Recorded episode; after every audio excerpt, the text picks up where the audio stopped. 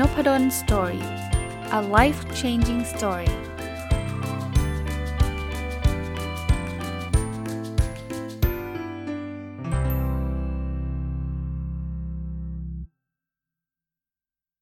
สวัสดีครับ ยินดีต้อนรับเข้าสู่นพดล Story Podcast นะครับ แล้วก็วันเสาร์นะครับ ยินดีต้อนรับรายการ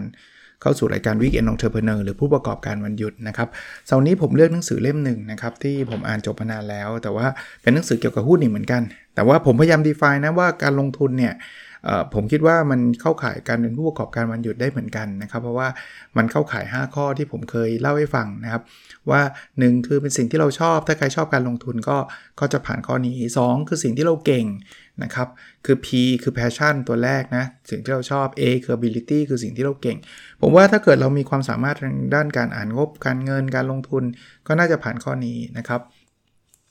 L นะครับ low investment ลงทุนเราไม่จำเป็นต้องลงที 20 ล้าน 30 ล้านนะ มีเงิน 5,000 3,000 1,000 อะไรก็ลงได้นะครับ นะครับ เพราะนั้น low investment นะครับ ก็คือใช้เงินน้อย M คือมันสร้างรายได้ได้ ลงทุนเนี่ย รายได้จะมาจาก 2 ทางนะครับ ก็คือเงินปันผลกับราคาหุ้นที่เพิ่มขึ้น แล้วก็ S คือ scale scalability แปลว่าขยายใหญ่ได้นะครับ ถ้าเราลงทุนถูกตัวเนี่ย เราอยู่เฉยๆได้เลยนะ เราไม่ต้องใช้เวลาไปแลกเลยนะครับ หุ้นมันก็จะขึ้น ไปไปตามการเลือกบริษัทที่ถูกของเราเนี่ยหุ้นมันก็จะขึ้นไปเรื่อยๆนะเราไม่ต้องไปเหนื่อยอะไรนะครับ ก็ผมเรียกมันว่าปาล์มนะเป็นหลักการผู้ประกอบการวันหยุดของผม PALMS ผมว่าหุ้นก็เข้าข่าย แต่วันนี้เนี่ยผมเอาหนังสือเล่มหนึ่งของสำนักพิมพ์ AM The Best นะครับ Small Stock Great Profit หุ้นเล็กกำไรไม่ธรรมดา เขียนโดยคุณภาวิทกินปทุมนะ ก็จะมาแชร์เทคนิคต่างๆ ว่าในหนังสือเล่มนี้เนี่ยเขาพูดถึงหลักการลงทุนยังไงแบบไหนนะครับผมโน้ตไปนิดนึงนะครับ ส่วนตัวผมเนี่ยถ้าเป็น Weekend Entrepreneur เนี่ยมันคงเป็นการลงทุนแบบแบบไม่ใช่ technical ไม่ใช่ต้องดูหน้าจอตลอดเวลา ต้องดูกราฟตลอดเวลา ผมไม่ได้บอกว่าลงทุนแบบนั้นไม่ดี แต่แบบนั้นเนี่ยหนึ่งคือมันต้องใช้เวลา เยอะจริงๆนะครับ คือแล้วมันมันมันจะเป็น weekend ก็ไม่ได้นะตลาดหุ้นก็ปิดนะครับวันเสาร์อาทิตย์ก็ก็ก็เป็น weekend ไม่ได้ วันธรรมดาตลาดเปิดเราก็ทำงานอีกนะครับเราผมไม่สนับสนุนให้ใช้เวลางานมาทำธุรกิจหรือทำงานส่วนตัวหรือแม้กระทั่ง trade หุ้นนะเพราะว่ามันจะทำให้งานเราเสียไปนะครับอะคราวนี้เราลองมาดูกันว่าหนังสือเล่มนี้เนี่ยมี point อะไรบ้าง เริ่มต้นจากบทที่1นะเขาบอกว่า 5 องค์ประกอบของการรวยหุ้นแบบก้าวกระโดดนะครับเริ่มต้นข้อที่ 1เขาบอกว่าเลือกหุ้นพื้นฐานดีซื้อคือดีไม่ดีเนี่ยต้องใช้เวลาดูเลยนะครับ ต้องมองทั้งพื้นฐานยอดขายกำไร ว่ามันจะเติบโตไหมในอีก 3-5 ปีข้างหน้านะครับ อันที่ 2 คือตัวคูณสูง ตัวคูณสูงคือ PE นะครับ PE แปลว่าอะไร PE คือ price ก็คือราคาหุ้นหารด้วย earning per share ก็คือกำไรต่อหุ้นนะครับเขาบอกว่าคำว่า PE สูงจริง ๆ คือหุ้นแพง เพราะคำว่า PE คือนักลงทุนยอมซื้อในราคากี่เท่าของกำไรที่บอกนะครับ เพราะฉะนั้นเนี่ยถ้าเราสามารถซื้อหุ้นตอนที่ PE ไม่สูง แล้วถือจน PE สูงไปเรื่อยๆเนี่ยแปลว่าหุ้นมันดีขึ้นเรื่อยๆนะครับ พราะ PE สูงคือนักลงทุนต้องการซื้อแพงขึ้นเรื่อยๆเขาบอกจะโตแบบก้าวกระโดดก็คือ คุณต้องรอมองไอ้ตัว PE ที่ยังไม่สูงมากนัก แล้วมันมันจะค่อยๆเติบโตนะอันนั้นคืออันที่ 2 อันที่ 3 คือทนรวยได้ คือบางคนเนี่ยขึ้นไป 10%ขายละ อย่างนี้มันไม่มีทางโตแบบก้าวกระโดดได้เลยนะครับ อันที่ 4 คือไม่มีการเสียหายหนักๆ อย่างที่บอกนะครับว่าเราไม่ใช่ทุ่มไปสุดตัวอย่างเงี้ยอันตรายนะครับเขาก็บอกว่า ถ้าพูดตามทฤษฎีเนี่ย ห้ามมีการลงทุนใด ๆ ที่ทำให้พอร์ตรวมเสียหายเกิน 10%นะเพราะนั้นเนี่ยเราอาจจะต้องกระจายการลงทุนระดับหนึ่งนะครับถ้าคุณคุณแบบ all in เนี่ยมันก็จะมีโอกาสพังได้ง่าย และอันที่ 5 นะเขาบอกว่าการได้ซื้อหุ้นต้นรอบ ต้นรอบก็คือ มันกำลังจะขึ้นแล้วคุณค่อยซื้อนะครับ ซึ่งพูดง่ายทำยากแต่พวกนี้เนี่ยศึกษาได้นะครับเขาก็จะมีมีการเล่าให้ฟังในหนังสือเขาจะเริ่มเล่าว่าไอ้หุ้นพื้นฐานดีเนี่ย มันมันมีประเด็นใด ๆ บ้างนะ หุ้นตัวคูณสูงก็คือหุ้นที่จะมี PE เพิ่มขึ้นเนี่ยจะจะมีประเด็นอะไรบ้างนะครับเออมันมีเรื่องของการทนรวยจำได้ไหมที่มันต้องทนรวยแปลว่าไม่ใช่ขึ้น 10% 5%แล้วขาย อันนี้ผมมีเพิ่มให้ในหนังสือเขามีเขียนให้นิดนึงว่า บางทีทนรวยไม่ได้เนี่ยให้ทำยังไงเขาบอกให้ซื้อน้อยลงครับ คือการที่เราซื้อหุ้นบางตัวมากไปเนี่ย พอ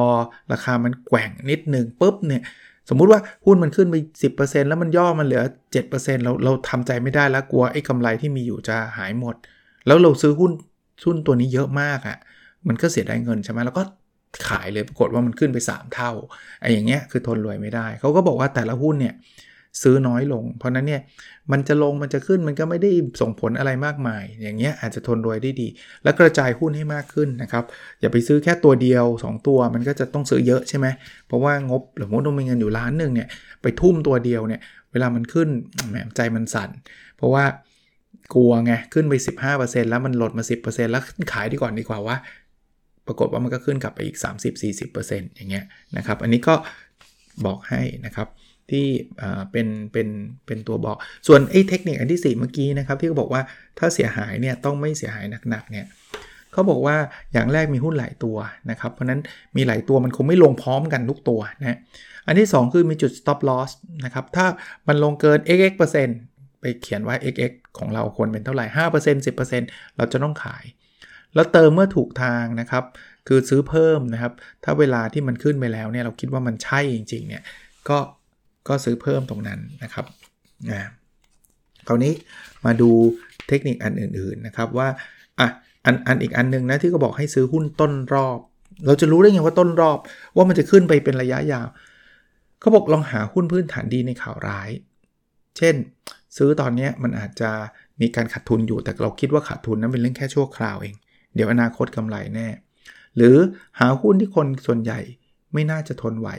นะครับ คือเขาบอกว่ามันจะมีหุ้นบางอย่างที่คนส่วนใหญ่คือ คือไม่ไหวแล้วไม่เอาแล้วขายทิ้งไปแล้วลองดูครับ แต่มันมีพื้นฐานที่ดีนะ อันที่ 3 คือหาหุ้นที่ขึ้นนะครับ คือบางทียอดขายมันโตจนคนส่วนใหญ่คิดว่าราคามันพอแล้วขึ้นไปแล้ว แต่ว่าเราคิดว่ามันจะโตเปล่าไปได้อีกก็ลองซื้อ 4 คือหุ้นยอดฮิตเขาบอกว่าอันนี้ไม่ใช่ให้ซื้อนะ คืออย่าไปยุ่ง ถ้าใครเชียร์กันเยอะเนี่ยมีข่าวเยอะอย่าไปยุ่ง เพราะว่าไม่เหลือกำไรให้เราละ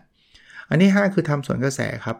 เริ่มเงินน้อยๆ คนคนไม่บอกว่าอย่าซื้อซื้อเลยนะครับ แต่ว่าอย่าไปทุ่มสุดตัวนะ อันนี้ก็ที่คุณภาววิทย์เขาเขาให้ข้อแนะนำนะครับ อ่า มาดูเรื่องถัดไปนะครับ เขาบอกว่าเป็นเรื่องง่าย ๆ ที่ไม่ควรพลาดในตลาดหุ้นมีอะไรบ้างนะเขาบอก1นนะให้เข้าใจว่าตลาดหุ้นคือความน่าจะเป็นไม่มีสูตรตายตัว วอร์เรนบัฟเฟตต์ใช้วิธีนี้ไม่ได้เพราะว่าทุกคนใช้วิธีนี้แล้วจะรวยแบบวอร์เรนบัฟเฟตต์ได้หมด มันไม่ได้ทำแบบนั้น ไม่คือหลักการกว้างๆบางอย่างนะครับ แล้วว่าบางคนทำเรื่องนี้ได้ดี บางคนเอาไปทำอาจจะไม่ได้ work ก็ได้นะครับสองคือผิดถูกไม่สำคัญเท่ากับการบริหารทุกโอกาสที่เข้ามานะ มีคนบอกนะบางทีบอกว่า trade ผิด 70%ถูก 30%แต่ตอนถูกก็ถูกเยอะมาก แต่ผิดเนี่ยก็ผิดนิดเดียว อย่างนี้เราก็กำไรได้นะ คือลองดูโอกาสที่เข้ามานะครับ ลองถามเขาบอกว่าทุกครั้งที่ซื้อต้องถามว่าถ้าขึ้นต่อจะทำยังไง แล้วถามว่าถ้ามันไม่ขึ้นแล้วมันลงจะทํำยังไง ตอบให้ได้ถ้าเขาตอบเขาบอกว่าเราวางแผนไม่ได้ ยังไงก็ไม่เจ๊งนะครับ อีกอีกเรื่องหนึ่งนะครับเขาบอกว่าเฉลยข้อสงสัยเล่นหุ้นต้องใช้ใจหรือสมองนะครับเขาบอกว่ายังไงดีอธิบายเขาบอกอย่างนี้เขาบอกว่า การจะกล้าซื้อเวลามีวิกฤตหรือข่าวร้ายมันต้องใช้ใจพอสมควร แต่ถ้าซื้อแบบมั่วๆมันก็อาจเจ๊งอยู่ดี ตรงนี้แหละที่ต้องใช้สมอง วิธีการคืออย่างนี้ให้เลือกเป้าหมายก่อนนะเป้าหมายมันคืออะไรนะครับ เราต้องการกระแสเงินสด cash flow หรือสร้าง wealth ปั้นพอร์ตให้โต เพราะว่าวิธีเล่นไม่เหมือนกัน ประเภทหุ้นก็ต่างกัน ถ้าเราต้องการสร้าง cash flow ให้มีเงินสดเข้ามาเนี่ยก็บอกว่าต้องเอาหุ้นที่มีโวลูมเยอะโวลูมก็คือมีการเทรดกันเยอะ คนสนใจทำรอบให้เร็วก็คือทำรอบให้เร็วก็คือซื้อปุ๊บขายปั๊บซื้อ ซื้อแล้วขายซื้อแล้วขายไม่ได้อาจจะไม่ได้วันเดียวกันนะแต่ทำรอบให้เร็วนะแต่ถ้าเกิดปั้นเวลเวลคือความมั่งคั่งนะเขาบอกว่าหาหุ้น growth แล้วถือยาวเลยนะครับแต่ต้องเลือกให้ได้ ข้อที่ 2 คัดหุ้นเล่นที่สอดคล้องกับเป้าหมาย ถ้าเราต้องการแบบหุ้นที่เลือกมีโวลุ่มเนี่ยเราจะเลือกหุ้นตัวไหนดีสถิติเนี่ยหุ้นแต่ละตัวหนึ่งรอบตั้งแต่ อยู่เฉยๆขึ้นไปแล้วลงกลับมาที่เดิมเนี่ยมันนานแค่ไหนเป็นยังไงต้องศึกษานะครับ อันที่ 3 จุด stop loss อยู่ตรงไหนเขาเขาเน้นเรื่อง stop loss นะ stop loss คือจุดที่แบบต้องตัดขายขาดทุนแล้วอะเราควรจะคิดว่าเท่าไหร่ดีนะครับบางทีอาจจะบอกว่า 10%อ่าก็ว่ากันไป แต่คนส่วนใหญ่บางทีอมไว้อะคือไม่ยอมขายเลย ไม่ขายไม่ขาดทุน ปรากฏว่าเสียไป 50%ตอนสุดท้ายไปขายตอน 50%และที่เจ็บปวดคือขายแล้วขึ้นอีกนะครับ นอกจาก stop loss แล้วเนี่ยมีจุดซื้อเพิ่มป่ะนะครับซื้อหุ้นเพิ่มตอนไหนนะครับก็บอกว่าบางทีเนี่ยเราอาจจะไม่ได้ซื้อครั้งเดียวแล้วจบนะนะเพราะนั้นอาจจะมีบางทีลงมาแล้วคิดว่าลงมากพอแล้ว แล้วก็ซื้อหรือว่าตอนขึ้นคิดว่าขึ้นไปได้อีกก็ซื้อ ซึ่งพวกนี้ก็ต้องมีการศึกษานะครับ จะมีกราฟมีอะไรก็ก็ว่ากันไปแต่เป็นระยะสั้นนะเป็นระยะสั้นนะครับ ก็บอกว่าขึ้นบางทีเนี่ย เจ็ดห้าถึงเปีกว่าจะขึ้นสุดๆ แต่ลงใน1งปีเนี่ยพรวดเดียวลงเร็วกว่าขึ้นนะลงเร็วกว่าขึ้น เขาบอกว่าถ้าเราใช้สมองครบ 4 ข้อเมื่อกี้แล้วเนี่ยที่เหลือคือใช้ใจครับนะครับก็อย่างที่บอกนะครับต้องกล้าต้องลุยนะครับนะมาดูต่อฮะก็บอกเซ็นหุ้นที่มันโตก้าวกระโดดมี 3 ข้อนะหนึ่งหาโกรดให้เจอ เช่นตอนนี้โกรดคืออะไรรถไฟฟ้าใช่ไหม รถยนต์ไฟฟ้าใช่ไหมสองคือหาอีลอนมัสให้เจอใครขายคนคนทำรถยนต์ไฟฟ้าเยอะแยะนะ แต่มีอีเทสลาเนี่ยที่เป็นอีลอนมัสนี่มันบ้ามาก มันมีวิสัยทัศน์ 3 คือทนรวยให้ได้ มันขึ้นมา 20%ทนไว้ก่อน 30%ทนไว้ก่อน ไปซื้อเทสลาตั้งแต่ตอนมันแบบยังเพิ่งอีลอนมัสเพิ่งเริ่มต้นนะ จนถึงปัจจุบันนี้ไม่รู้กี่ร้อยเท่าละอย่างเงี้ยลักษณะแบบเนี้ยพูดง่ายทำยากนะ แต่ผมก็ให้หลักการไว้หนังสือเขาก็เขียนประมาณนี้นะครับ บางคนบอกอาจารย์เอาหุ้นไทยได้ไหมคือไออีลอนมัสก์อะไรเนี่ยนึกไม่ออกหรอก เพราะว่าเป็นหุ้นต่างประเทศ เขาบอกมีบทนี้ฮะสิ่งที่ควรรู้สำหรับนักลงทุนหุ้นในประเทศไทยครับข้อแรกคือบ้านเราไม่เก่ง high tech แต่เก่ง high touch ในบ้านเราเนี่ยถ้าแบบแข่งเทคโนโลยีเนี่ยเราสู้เขาไม่ค่อยได้หรอก แต่ว่าถ้าเป็นเรื่องบริการ service นี่เราต้นๆของโลกนะท่องเที่ยวนี่ต้นๆของโลกนะการแพทย์อย่างเงี้ยใช่เลยนะอันที่ 2 SME บ้านเราคือสตาร์ทอัพอยู่แล้วนะครับ เขาบอกว่าเจ้าสัวรุ่นใหม่ของไทยเริ่มธุรกิจห้องแถวธุรกิจบ้านๆขายครีม ขายคอม ขายประกันปล่อยกู้ ขายขนม ขายสุกี้ เริ่มจากธุรกิจแบบนี้สร้างเจ้าสัวหมื่นล้านมามากมาย เราเราไม่ต้องไปมองแบบฝรั่ง Google Facebook นะหุ้นบ้านๆแบบนี้เป็น super stock ได้ จริงๆ Weekend Entrepreneur พวกเราเนี่ยอาจจะเป็นจุดเริ่มต้นของ super stock ก็ได้นะครับ อันที่ 3 คือแต่ระบบและการปรับใช้ต้องดี คือธุรกิจแบบบ้านๆ ที่มันบ้านๆไปตลอด แล้วก็ไม่ได้เติบโตแล้วเจ๊งก็มีเยอะนะครับเขาบอกว่าบ้านๆแต่ว่าการจัดการและระบบต้องต้องสุดยอดนะครับ มันต้องมีระบบจัดการควบคุมและพวกนี้เนี่ยไม่ต้องนวัตกรรมอะนะครับ แต่เราเป็นคนเอานวัตกรรมของคนอื่นน่ยมาใช้คือไม่ต้องไปคิดค้นเองนะ C คือเขาพูดถึงเจ้าของเจ้าของต้องอที่สำคัญเจ้าของต้องพลิ้วนะคือเขาบอกใครทำธุรกิจสำเร็จในบ้านเราเนี่ยคือต้องปรับตัวเก่ง พลิ้วคือปรับตัวเก่งนะครับ ปรับตัวเอาตัวรอดได้ อันที่ 5 คือวิ่งหาอะไรที่เหนื่อยน้อยกำไรสูงนะครับเขาบอกว่าคือแค่ขยันเก่งไม่พอนะครับ ถ้ากำไรมันต่ำคู่แข่งเยอะมันเหนื่อย ต้องเอาจุดที่กำไรเยอะแล้วทำให้สุดมันถึงจะเป็นร้อยเด้งร้อยเท่า อันที่ 6 เก่งก็ส่วนเก่งแต่อยู่ถูกที่สำคัญกว่า คือเก่งได้แหละ แต่ว่าถ้าเก่งในที่ที่มันไม่ถูก มันก็เก่ง เบิร์นเอาเลยอะนะครับ ก็ไม่ได้รับผลและที่7นะครับเคล็ดลับการลงทุนบางทีมันแค่ซ่อนอยู่ในพอร์ตหุ้นของเราเอง คือลองดูพอร์ตตัวเองนะเขาบอกว่าบางทีหุ้นที่ขึ้นเราซื้อน้อย ไอ้หุ้นที่ไม่ขึ้นแล้วลงดันมีเยอะพอร์ตมันก็เลยแย่นะครับ ก็ลองดูนะครับว่าเราได้ศึกษาแล้วมีมีมีตรงไหนบ้างที่มันใช่หรือไม่ใช่ อะมาอีกบทหนึ่งก็บอก 9 ข้อสังเกตที่น่าสนใจในโลกเศรษฐกิจและการลงทุนในวันนี้ อันนี้เนี่ยไม่ได้ apply เฉพาะหุ้นนะ ผมคิดว่าการทำ weekend entrepreneur ผู้ประกอบการวันหยุดก็ apply ได้นะหนึ่งอันนี้ชัดเจนโควิดกระทบธุรกิจในวงกว้างจริง ๆ เขาบอกว่าเหมือนเกิดสงครามโลกเลยแต่เป็นสงครามเชื้อโรคนะทุกคนผมตั้งแต่เกิดมายังไม่เคยมีวิกฤตไหนที่มันแอฟแอฟเขาเรียกว่าอะไรนะเอฟเฟกคนทั่วโลกแบบนี้นะ ผมเกิดทันตอนนั้นผมเรียนจบเนี่ยช่วงไอ้วิกฤตการณ์ของ 2540เนี่ยที่เกิดวิกฤตต้มยำกุ้งอะ่ะตอนนั้นเรียนจบใหม่ๆเอฟเฟกประเทศไทยแต่มันไม่ได้เอฟเฟกทั่วโลกนะครับ หรือจะเป็นช่วง hamburger crisis ก็ส่งผลจริง ๆ หลัก ๆ อเมริกา แต่ก็ไม่ได้ทั้งโลกนะครับของไทยก็มีบ้าง คือคือเราเคยแต่เจอเป็นหย่อมๆอะแต่โควิดนี่ทั้งโลกจริงนะอันที่ 2 ธุรกิจที่ได้รับประโยชน์ นั้นคือชั่วคราวหรือต่อเนื่อง คือบางธุรกิจเนี่ยได้รับประโยชน์จากโควิดจริง แต่มันเป็นแค่ชั่วคราวอะผมยกตัวอย่างซูมเนี่ยช่วงโควิดนี่พุ่งเลยนะราคาพุ่งเลย แต่ตอนนี้พอมันเจอ face to face คนก็ใช้ซูมลดลงราคามันก็หล่น 3. นักลงทุนเปลี่ยนไปรายย่อยเสียงดังขึ้น คือตอนนี้ถ้าเราดูวอลุ่มเทรดเนี่ยรายย่อยไม่น้อยเลยนะครับ ส่งผลเยอะมาก แล้วมันเคยมีเคสว่าบางทีราคากำหนดจากรายย่อยนะ ปกติมันจะต้องมีรายใหญ่สถาบันมากำหนดราคาหุ้นนะรายรายย่อยก็ทำได้นะครับ อันที่ 4 สภาพคล่องมีมากขึ้นทำให้สินทรัพย์ผันผวน คือเดี๋ยวนี้นี่มันมีเงินอยู่ในตลาดมากเลย เงินหมายเงินเงินที่อยู่ในเศรษฐกิจ ราคามก็จะถูกเหวี่ยงเลยบางทีแห่ไปซื้อตัวนี้ก็ขึ้น ตัวนี้ก็ลง อันที่ 5เขาบอกว่าเกิด value trap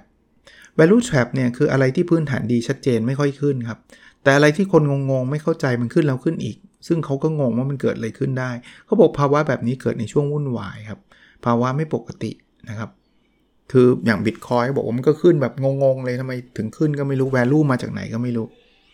อันที่ 6 เทคโนโลยีทำให้ธุรกิจลดต้นทุน และก็ทำให้ความต้องการตลาดได้รับการตอบสนองเร็วขึ้นคือพอมีเทคโนโลยีเนี่ยต้นทุนมันลดลงทันที แล้วก็ ผลิตภัณฑ์อะไรออกใหม่ได้รวดเร็วเลย อันที่ 7 คนยอมเป็นหนี้ก้อนใหญ่ขึ้นยาวขึ้นเขาบอกว่าอย่างเงี้ยสินค้าแมสจะแย่ลง แต่สินค้าที่เป็น specialty หรือ niche สินค้าเฉพาะกลุ่มเนี่ยจะดีขึ้นนะครับ เพราะนั้นเขาบอกธุรกิจที่รุ่งๆเนี่ยไม่ทำอะไรกลางๆครับทำสุดแพงสุดหวานสุดอ้วนสุดแปลกสุดเดาไม่ได้สุดๆงงสุดๆ ถูกสุด คือสุดทั้งนั้นเลยถึงจะสำเร็จ อันที่ 8 ตลาดหุ้นวันนี้ไม่ใช่แข่งความเร็วแต่แข่งความอึด บอก หุ้นที่มันขึ้นมันจะขึ้นแล้วขึ้นอีก เราขายไปแล้วมันก็ขึ้นต่ออีกเนี่ยหุ้นที่มันไม่ขึ้นมันจะซวยซ้ำซวยซ้อนเราช้อนแล้วช้อนหัก ช้อนหักก็คือ ราคามันลงไปไปซื้อ ก็ลงอีกลงอีกลงอีกเป็นแบบนี้นะฮะต้องแข่งความอึดอย่างเงี้ยนะครับ ถ้าอึดในขาขึ้นเนี่ยขึ้นแล้วอย่าเพิ่งขายเนี่ยมันก็จะได้หลายเด้งร้านที่ 9 นะครับ ความซวยจะมาเยือนในวันที่เรามั่นใจถึงขีดสุด เขาบอกว่าถ้าเรามั่นใจสุดๆนะ่ะควรเลิกเล่นได้ล้วอันนี้อันนี้บอกได้เลยนะครับ มันมันมันถึงจุดที่อันตรายนะครับ ก็น่าสนใจนะครับ มีในบทถัดไปเขาบอกว่าความยากของตลาดหุ้นคือ 1 เราต้องรู้ว่ารอบใหญ่ตอนนี้คืออะไรนะครับ ดูกราฟก็ได้นะครับสองคือเราต้องรู้ว่าแต่ละรอบหุ้นแนวไหนจะขึ้นแรงสุด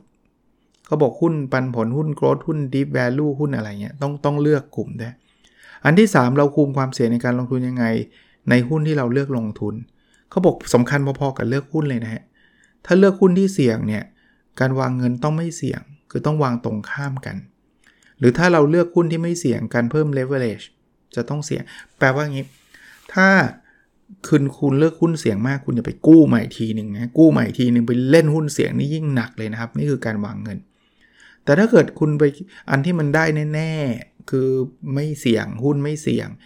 leverage ได้กู้ได้นะครับทำให้เรามีมีผลตอบแทนเพิ่มขึ้นได้ เพราะว่าความเสี่ยงมันลด อันนี้ก็เป็นไอเดียที่ดีนะอันที่4นะความยากคือทนรวยได้ไหม ก็พูดอีกแล้วนะครับ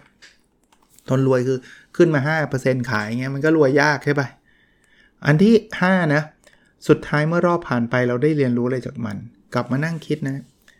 ว่าไอ้ตอนนั้นเราลงทุนตอนนี้ ประเภทรู้งี้ก็ได้นะ รู้งี้ตอนนั้นทำอย่างนี้งี้มานั่งคิดว่าเราพลาดอะไรไปได้บ้างนะครับเขาก็จะได้เขาจะได้บทเรียน อย่างอย่างคุณภาวิทย์เนี่ยเขาพูดพูดถึงรอบแฮมเบอร์เกอร์ไครซิส2008 เขาบอกว่าเขาก็ได้บทเรียนมาเยอะ แล้วเขาก็เอามาใช้ประโยชน์ในรอบโควิดตอนนี้ บทเรียนนะอะหนึ่งคือได้เรียนรู้ว่าหุ้นที่ขึ้นเยอะๆ มักจะเป็นหุ้นที่เขาไม่ได้ซื้อ ซึ่งก็แปลว่า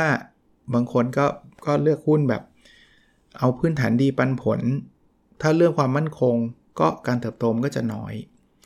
อันที่ 2 ที่ได้เรียนรู้นะว่าพอร์ตของเราเองเนี่ยหุ้นที่เราซื้อเยอะดันขึ้นน้อย หุ้นที่เราซื้อน้อยดันขึ้นเยอะเขาบอกว่าบางทีเรามีหลักการมากเกินไป ว่าจะซื้อหุ้นเข้าพอร์ตต้องนู่นนี่นั่น กลายเป็นข้อจำกัดไม่ให้เราเติบโต แต่ไม่ได้บอกว่าห้ามไร้หลักการนะลดหลักการลงบ้างโอกาสมันจะเพิ่มขึ้น อันที่ 3 ก็บอกว่าหุ้นที่คิดว่าแพงพอขายมันไปต่อยมหาศาลเลย ก็คือเขาเรียกขายหมูน่ะนะครับเขาบอกว่าเดี๋ยวนี้ขายจะต้องเหลือไว้บ้างลดความเสียดาย อันที่4นะครับหุ้นจะพื้นฐานดีแค่ไหนก็ตามเวลาขาลงมันเละเหมือนกันบกช้อนแล้วช้อนอีกคือลงมา 5%ซื้อลงมา 10%ซื้อ 15%ซื้อ แต่ก็เละได้เรื่อยๆ อันที่ 5 นะครับ อยากรู้ว่าหุ้นลงต่ำสุดหรือยัง ไม่ได้ดูจากพื้นฐาน แต่ดูจากแรงซื้อของรายใหญ่ นะครับเขาบอกหุ้นทุกตัวมีรายใหญ่นะในขาลงมันจะลงไปเรื่อยๆ เพราะรายย่อยขาย แต่รายใหญ่ไม่รับไม่รับก็คือไม่ยอมซื้อ ราคามันก็จะรูดลงไปเรื่อยๆครับหุ้นจะเปลี่ยนจากขาลงเป็นขาขึ้นเมื่อรายใหญ่เริ่มทยอยเก็บ ทยอยเก็บคือเขาเริ่มซื้อเขาไม่ซื้อพวดเดียวหรอกครับเพราะราคามันจะขึ้นเร็วเกินไปเขาบอกดูกราฟก็รู้นะครับ มันจะหยุดลงแล้วกราฟมันจะเริ่มเปลี่ยนจากขาลงเป็นขาขึ้น แล้วโวลุ่มการซื้อจะค่อยๆ เก็บคืน หุ้นมันจะเริ่มไหลไหลขึ้นเรื่อยๆ ง่าย ๆ แบบนี้แหละนะครับ สุดท้ายพื้นฐานมันจะดีตามเหมือนมหัศจรรย์ คือเขาบอกไม่ได้ดูแต่พื้นฐานนะดูดูการซื้อของรายใหญ่เอง แล้วข่าวพื้นฐานมันจะมาทีหลังมา support อะพูดง่ายๆอันที่ 6เขาบอกว่าหุ้นหนักเบามีผลต่อการเด้งของราคาหุ้นนะครับบอกอยากได้หุ้นหลายเด้งนะ หลายเด้งคือขึ้นเยอะนะ ความเบามันเกี่ยวกับ Market Cap จำนวนรายย่อยที่ติดหุ้นแล้วยังไม่ขายนะครับ คือ ถ้า Market Cap มันมหาศาลมันก็ขึ้นยาก หรือรายย่อยที่ติดติดรายย่อยที่ติดหุ้นเนี่ยพอขึ้นไปมันก็ขายละขายละนะครับเขาบอกมันจะทำให้หุ้นหนักแล้วไม่ขึ้นนะครับถึงแม้ว่าพื้นฐานจะดีก็ตามนะครับถ้าติดดอยกันเยอะๆเนี่ยจะผ่านดอยตรงนั้นยากสมมุติว่าเคยซื้อราคา 10 บาท ตอนนี้หล่นมา 5 บาทเนี่ยพอไปถึง 10 บาทคนก็แห่ขายมาแล้วเพราะมันติดดอยกันอยู่ไงมันจะไปแบบ 20-30 บาทเนี่ยลำบากนะครับเขาบอกว่าถ้า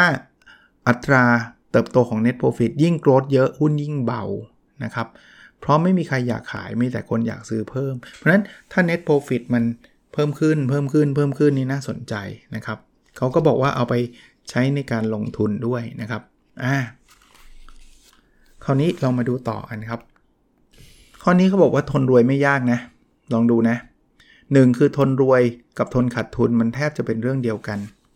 คือตอนขาดทุนนี่เราทนทนทนนะลงไปไม่ขายไม่ขาดทุน แต่พอกำไร 10%ขายแล้วจริงๆมันเป็นเรื่องเดียวกันนะถ้าทนขาดทุนได้ก็ต้องทนรวยได้นะครับอันที่ 2 คืออ่านเทรนด์หุ้นในภาพใหญ่ว่ามีขึ้นหรือลงให้ขาดอันนี้ต้องไปเรียนมาดูนะครับกราฟมันเป็นยังไงนะอ่านให้ขาดมันก็ต้องใช้การฝึกฝน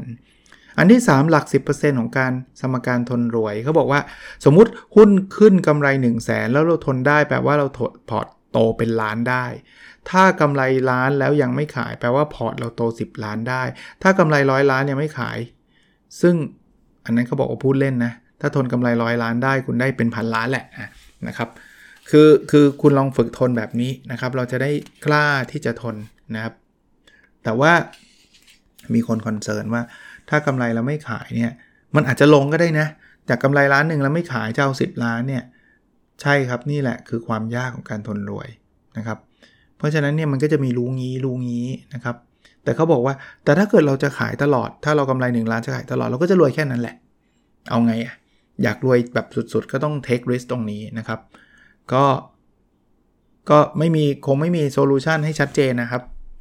ข้อนี้เขาบอกว่าอีกอันข้อที่4นะเมื่อเราถึงเป้าแล้วก็ถึงเวลาที่เราต้องตั้งเป้าใหม่นะครับ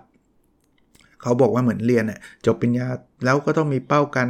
งานมีเป้าครอบครัวมีอะไรเงี้ยพอเราถึงจุดที่เราตั้งเป้าแล้วก็ จะจะอยู่บ้านกินขนมดูทีวีก็ได้นะแต่ว่าส่วนใหญ่แล้ว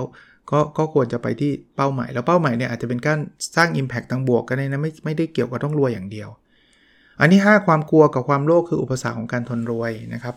กลัวไงกลัวจะไม่ได้นะครับ ก็ ก็อย่างนี้แหละมันก็จะต้องรีบขายใช่ไหมนะครับหรือโลภมากเกินไปนะครับเราก็จะแบบทุ่มทุนแล้วก็เจ๊งอะไรเงี้ยอีกเยอะเลยนะครับ ยังมีเทคนิคอีกเพียบเลยนะครับ ผมคิดว่าหนังสือออกมาสักระยะแล้วล่ะของคุณภาวิทนะภาวิทกินปทุมนะครับ ชื่อ small stock great profit หุ้นเล็กกำไรไม่ธรรมดา ก็ลองไปอ่านกันดูนะ ผมก็จะามารีวิวในใน รายการผู้ประกอบการมันหยุดด้วยเผื่อจะเป็นประโยชน์นะครับ ใครเป็นผู้ประกอบการอย่างอื่น แต่ว่ามีเงินเหลือแล้วอยากลงทุนก็ลองฟังดูก็ได้ หรือใจร้อนอยากไปหาซื้อหนังสืออ่านเองก็ได้ครับ โอเคครับ แล้วเราพบกันในสดถัดไปนะครับ สวัสดีครับ